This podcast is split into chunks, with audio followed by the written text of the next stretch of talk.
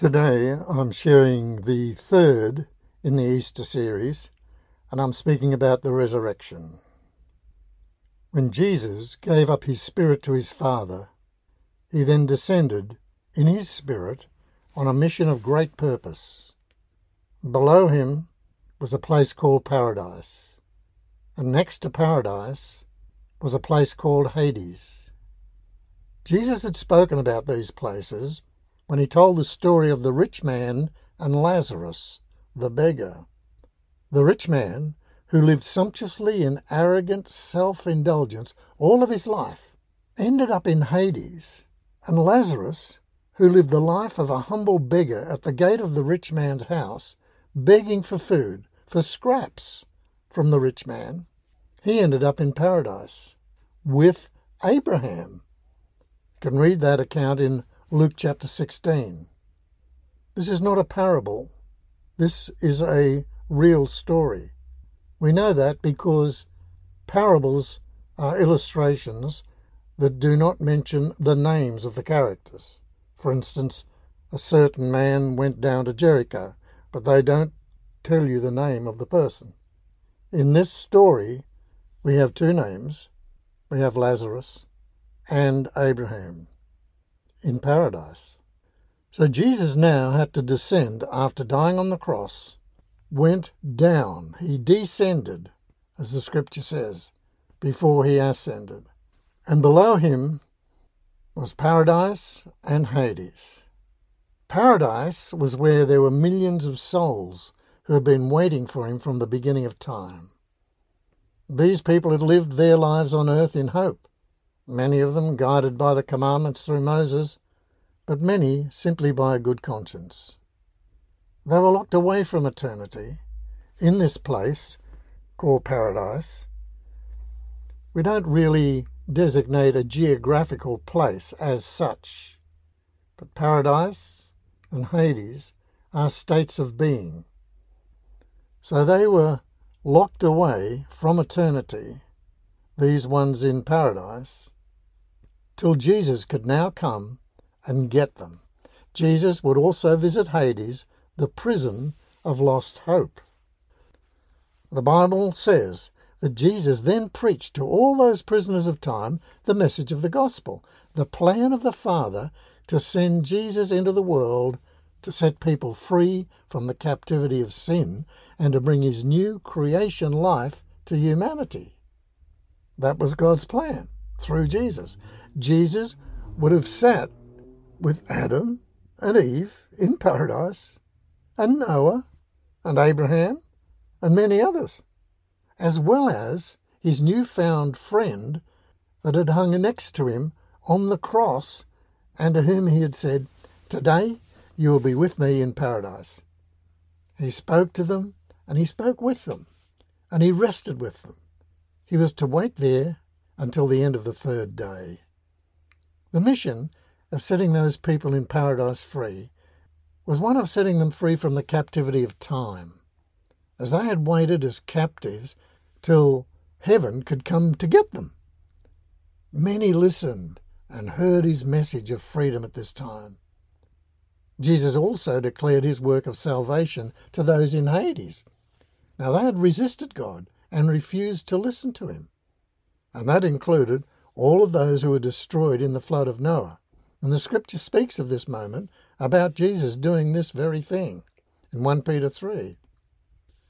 It says, He died once for the sins of all sinners, although He Himself was innocent of any sin at any time, that He might bring us safely home to God. But though His body died, His spirit lived on. And it was in the spirit that He visited the spirits in prison and preached to them. Spirits of those who long before, in the days of Noah, had refused to listen to God, though he waited patiently for them while Noah was building the ark. Jesus would wait there until the end of the third day. John writes in the book of Revelation about the declaration of Jesus having received the keys of hell and death after his resurrection. So, this is when this became relevant. We read in Revelation chapter 1, 17. Jesus says, Fear not, I am the first and the last. I am he that lives and was dead. And behold, I am alive for evermore. Amen. And I have the keys of hell and of death. So he had the keys. With one of the keys, darkness may be locked away and set aside for another encounter with God, reserved for an appointed day at the end of time.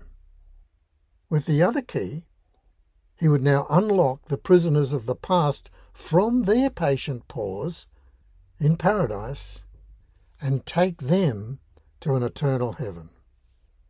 That was a key of freedom. And when Jesus turned the key of freedom in that prison gate, a tremor hit the universe. Power from Father and Holy Spirit in heaven was released into and through Jesus to overcome death and the grave that changed the nature of every atom of matter in existence. God had joined himself to his own creation in the person of Jesus Christ. Our Creator Jesus, who made everything in heaven and earth, both in the spirit world and in the material world, brought together all things into oneness with himself, to be upheld by the word of the power of his resurrection. In Colossians chapter 1, it speaks of this.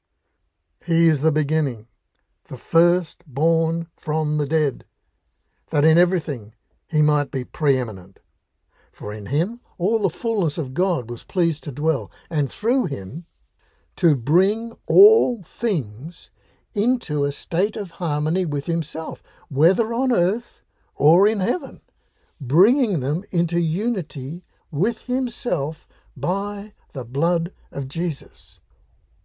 This is the miraculous event of all things being brought into Christ. Prior to this moment, all created being was separate to the uncreated being of God. Jesus is now both created being and uncreated being, and by his death and resurrection, now set the stage for humanity to become a new creation being, one in spirit with the Lord. On the third day, the time came for them to leave, and Jesus led them on a triumphant upward journey to their new home, his home. The entire company was escorted by Michael and Gabriel and the hosts of angels around them as they ascended ever upwards until they reached the earth, from where they and Jesus most recently had just come. They're going from the grave to the sky. But they stopped at the earth for a brief period of time because there were things for Jesus to do there. And the first thing that Jesus had to do was to go to his tomb where his earthly body lay in the shroud. Michael and Gabriel flew before Jesus to the tomb and found the guards there that the temple priests had appointed to stand watch at the tomb. As the angels alighted to the ground, the earth shook and the massive stone rolled away as a huge burst of lightning hit the place, sending the guards reeling headlong to the ground. We read this in John chapter 20. The guards leapt up in fright and bolted. Jesus entered his tomb and united himself again to the wounded shell of his body, leaving the headpiece and shroud lying separated from one another. And they were left in the tomb. Michael and Gabriel waited inside the tomb while Jesus walked bodily from the temporary resting place out into the garden. He walked about, recalling vividly the events that had so recently taken place nearby. He remembered his time of kneeling in an agony of prayer when he accepted his cup of unbearable suffering. At that same time, some women had prepared oils and spices to anoint the body of Jesus, and they were coming to the tomb. On their way there, they were discussing the problem of how to move the huge stone that covered the entrance. But when they arrived, they were astonished to see that it had been moved and the guards were nowhere to be seen. They peered inside the tomb, and they were met by the majestic appearance of two angels, Michael and Gabriel, sitting in the place where Jesus had been laying. Are you looking for Jesus? One of the angels said. He's come back to life as he said he would. Go and tell the disciples that he will be coming to see them and that they're to wait for him in Galilee. The women ran to tell the disciples, but one of them dropped behind and walked slowly through the garden, still confused and weeping. She almost collided with Jesus, who was also walking in the garden, and she apologized, not recognizing him, thinking he was the gardener. This was Mary Magdalene. And he called her by her name and said, It's all right, Mary. It's me. It really is. She ran towards him. But he held up his hand and said to her, Do not cling to me, for I have not yet ascended to the Father. Go to my brothers and tell them, I am ascending to my Father and your Father, to my God and your God. Mary Magdalene went and announced to the disciples, I have seen the Lord, and that he had said these things to her. That's in John 20, chapter 20, verse 27. Jesus made it clear that his immediate mission was to complete the work of purification for sin through blood sacrifice. Blood sacrifice had occurred for the last one and a half thousand years. Every year on the Day of Atonement, the high priest had sprinkled the blood of animal sacrifice over the mercy seat seven times in the most holy place for all of Israel to be ceremoniously cleansed from their sins. The phrase seven times in the Bible is always prophetic of the completion and finality of God's work of salvation in the earth. Jesus had just sprinkled his blood at Golgotha for the forgiveness of the sins of the whole earth for all time. An end had been made of blood sacrifice, and now Jesus had to fulfill the offering of his blood to his Father in heaven, as the scripture declares in in Hebrews chapter 9. He came as high priest of this better system that we now have. He went into that greater perfect tabernacle in heaven, not made by men, nor part of this world, and once for all he took blood into that inner room, the Holy of Holies, and sprinkled it on the mercy seat. But it was not the blood of goats and calves, no. He took his own blood, and with it he by himself made sure of our eternal salvation. It's Hebrews chapter 9, verse 11. So Jesus would ascend to heaven and then return, come back to earth for 40 days, and he would meet with Mary Magdalene and many disciples. And it was going to be later that same day. A very strange thing was also happening in other parts of Jerusalem at that time.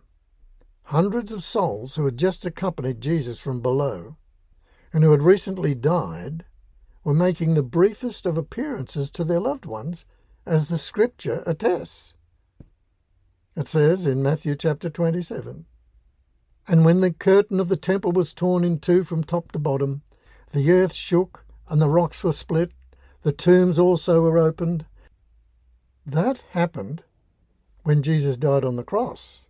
But the scripture goes on to say, without any pause, that they were raised up, came out of the tombs after his resurrection. And they went into the holy city and appeared to many. So that was happening at this time, while Jesus had come from down below back to the earth, taken his body back upon himself, and others were also that he'd brought with him visiting friends and relatives in the city of Jerusalem. In the meantime, Jesus had to regroup with all those he had set free from paradise. The magnificent procession began to ascend in splendour, with its escort of glorious angels, from the grave to the sky. As their ascension took them closer and closer to the throne, a mighty voice could be heard proclaiming his majestic entrance. We read this in Psalm 24. Lift up your heads, O gates. Be lifted up, O ancient doors, that the King of glory may come in. Who is this King of glory? The Lord, strong and mighty, the Lord, mighty in battle.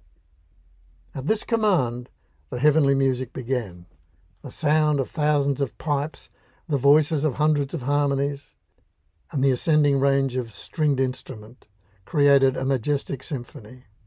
Jesus had come home, and the Bible trumpets his victorious homecoming. He is the radiance of the glory of God and the exact imprint of his nature, and he sustains everything in the universe by the word of his power. After making purification for sins, he sat down at the right hand of the Majesty on high. That's from Hebrews chapter 1 and verse 3.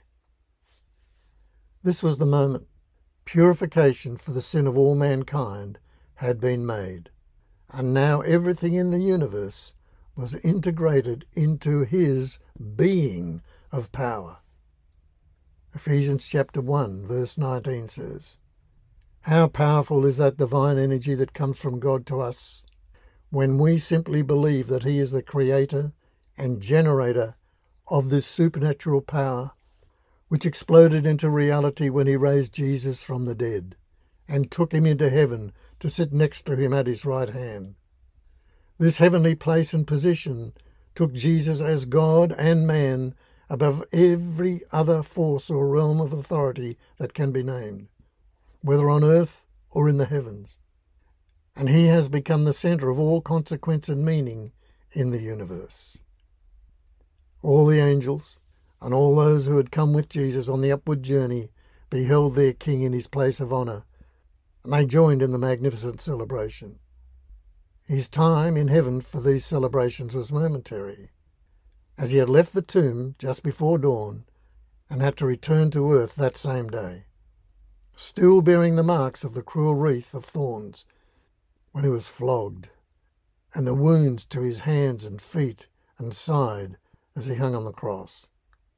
He would now spend forty days on earth as a witness to his resurrection, to seal the plan of his Father, and to see it implemented for the rest of time.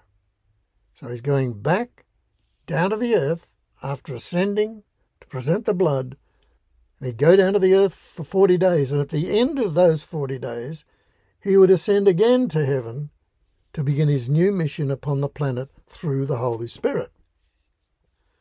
Holy Spirit had accompanied Jesus every moment of his life on earth. He had joined himself to the human spirit of Jesus and had felt every feeling that Jesus had felt. He had known every one of his thoughts, and he had communicated every thought from Father God to him.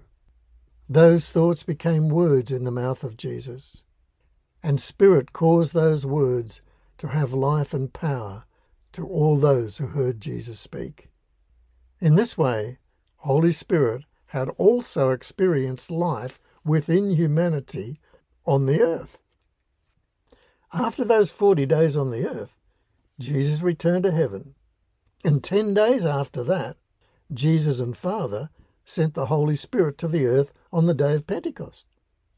Holy Spirit would become the bond between heaven and earth for all time. He would fall like rain from heaven upon the souls of mankind, seeking to awaken the spirit of humanity to the cosmic truth of what Jesus had done in joining mankind to God. This new creation being could walk in God's ways in the new law of the Spirit of life in Christ Jesus. Through grace and faith, humanity could win its struggle against the mindset of lostness and separation called the law of sin and death. And within the human pain of this struggle would be found the cry of Holy Spirit, wrestling to join the minds and hearts of people to God this struggle and wrestle would exist throughout time as the spiritual energy of God's love that would never cease its activity in the hearts of humanity. It would be the sign of the divine heart exercising its love in the subduing of human nature, that it might resonate with the nature of God, Whenever this truth would be embraced by a human heart, that heart would at last find itself at home around the family table, where it was destined eternally to be. Thank you, Jesus, for bringing us to be together with you, seated in the heavenly place, above all principalities and power, living out your life and your nature through our hearts that have been joined as one to yours. Amen. To be continued.